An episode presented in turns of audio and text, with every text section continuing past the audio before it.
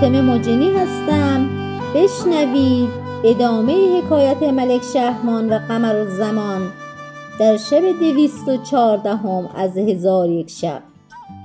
گفت ای ملک جوانبخت قمر الزمان چون از کشتی نومید شد به حزن و اندوه به باغ بازگشته باغ را اجاره کرد و دو مرد به زیر دست خود بیاورد که در آبیاری باغ او را مدد کنند. پس از آن به سوی سردابه آمد. طبق چوبین برداشته به سردابه اندر شد و تتمه زرها برداشته به پنجاه مشک دیگر بگذاشت و زیتون بر سر آنها بریخت و از کشتی جویان شد.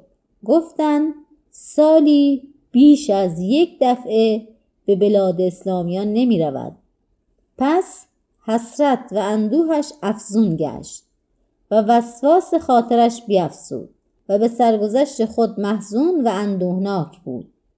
خاصه بر آن نگین که از سید بدور بود. پس شب و روز همی گریست و اشعار همی خواند. الغرض قمر زمان را کار بدین گونه شد و اما ملاحان پس باد مراد به ایشان بوزید. و به جزیره آبنوس برسیدند و از قضا پای اتفاقی ملک بودور در منظره نشسته بود و به کشتی همی نگریست تا اینکه کشتی به ساحل برسید. ملکه را دل مسترب شد برخواسته با عمرا و حجاب سوار گشته به کنار دریا درآمدند و به کشتی بایستادند. آنگاه رئیس کشتی را حاضر آورده از بضاعت کشتی جویان گشتند. رئیس گفت ای ملک ما را در این کشتی از همه گونه بضاعت چندان است که استران و اشتران از برداشتن آن عاجز شود و علاوه بر آن در کشتی گونه گونه عطرها و عود قافلی و تمر هندی و زیتون اسافری هست که در این بلاد کمتر یافت می شود پس ملکه اشتهای زیتون کرد و به خداوند کشتی گفت چقدر زیتون تو را همراه است؟ گفت پنجاه مشک زیتون مرا همراه است ولی خداوند زیتون با من نیست. ملکه گفت مشک های زیتون از کشتی به در آورید تا ببینم. رئیس بانک بر ملاحان زده. در حال پنجاه مشک زیتون به در آوردند ملکه دهان مشک باز کرد و زیتون را بدید. گفت من این پنجاه مشک بگیرم و آنچه قیمت آنهاست به شما رد می کنم رئیس گفت اینها در شهر ما قیمت ندارد. ولی خداوند زیتون مردی بیچیز. از ما واپس مانده.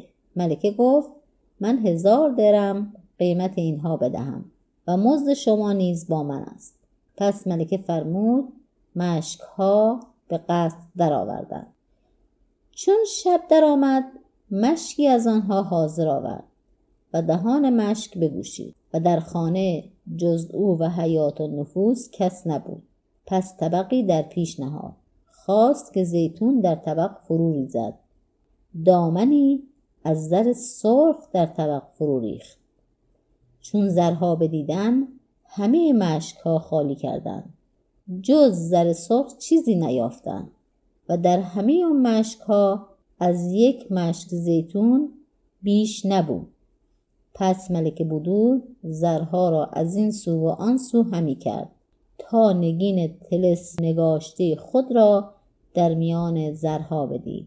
برداشته به او نیک نظر کرد. دانست که همان گوهر است که در بند شلوار داشت و قمر زمان او را گرفته بود. پس از قایت شادی فریاد زد و بیهوش شد. چون قصه به دینجا رسید بامداد شد و شهرزاد لب از داستان فرو بست.